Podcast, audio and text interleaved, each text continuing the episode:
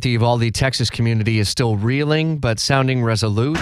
We are stronger together. Live team coverage continues in South Texas with WOKV's Blair Miller, who traveled from Washington, D.C. And Blair, about 10 hours ago, you tweeted something that struck me. You said one of the hardest things to watch the little kids showing up at the school to bring flowers and gifts for friends who are now gone.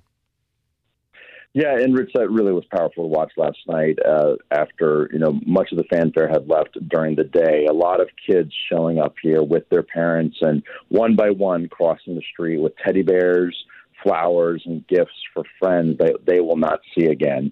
And that um, makeshift memorial only growing here this morning. It, it, you really don't have to look far in this small community to see it is hurting. It is broken. About 85 miles from San Antonio is where we are at the same time, while this community is mourning, so is the nation as they try to understand how this happened. A big question for law enforcement still is the motive in this case.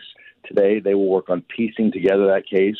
That remains probably the biggest question out there. Why did this happen? Many people asking me here in this small community, why did it happen here? You know, Blair, as we uh, look at ways that uh, we usually react to these kinds of events, uh, there's an outpouring of, uh, for example, blood donations, and the Salvation Army in Northeast Florida is working on gathering resources and money. What are the community leaders saying about what's in need now? It's interesting you talk about blood donations because there was a blood drive here in Texas yesterday morning, and the line was so long that they had to turn people away and tell them to come back later in the week. And so there are plenty of moments here where the community is coming together. But keep in mind, this is a community where people have have stayed. I've talked to generations of folks who went to that elementary school. Many adults just coming up there and standing next to me. They just wanted to see what was happening, almost as if they had to come out here to see it with their real eyes to know that it was real.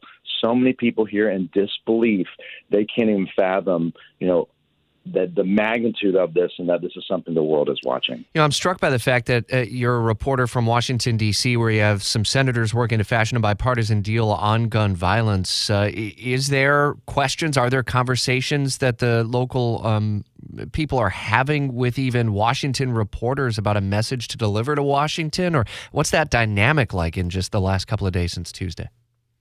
You know, so much of the the questions and when we talk with them about, you know, what is your message to Washington lawmakers, so many people here can't even get to that point right now. It, it's so much of you know trying to digest what has happened. I spoke with a family yesterday who lost their fourth grader in that classroom. I spoke with her brother, and I said, you know, what is your message to lawmakers? He said, I, I can't even get to that point right now because I don't even know what my message is to myself. I'm trying to digest this and try to understand what has just happened in just the blink of an eye. They're, they'll they'll be ready for that conversation, but um, for them, I think it's so raw. It's so heavy right now, and they know there will be a conversation. It's just not today for them. WOKV's Blair Miller in uh, uh, Texas now, and uh, we'll continue the storyline and storytelling over the coming hours, days, and likely weeks ahead. Do appreciate it, Blair, as always.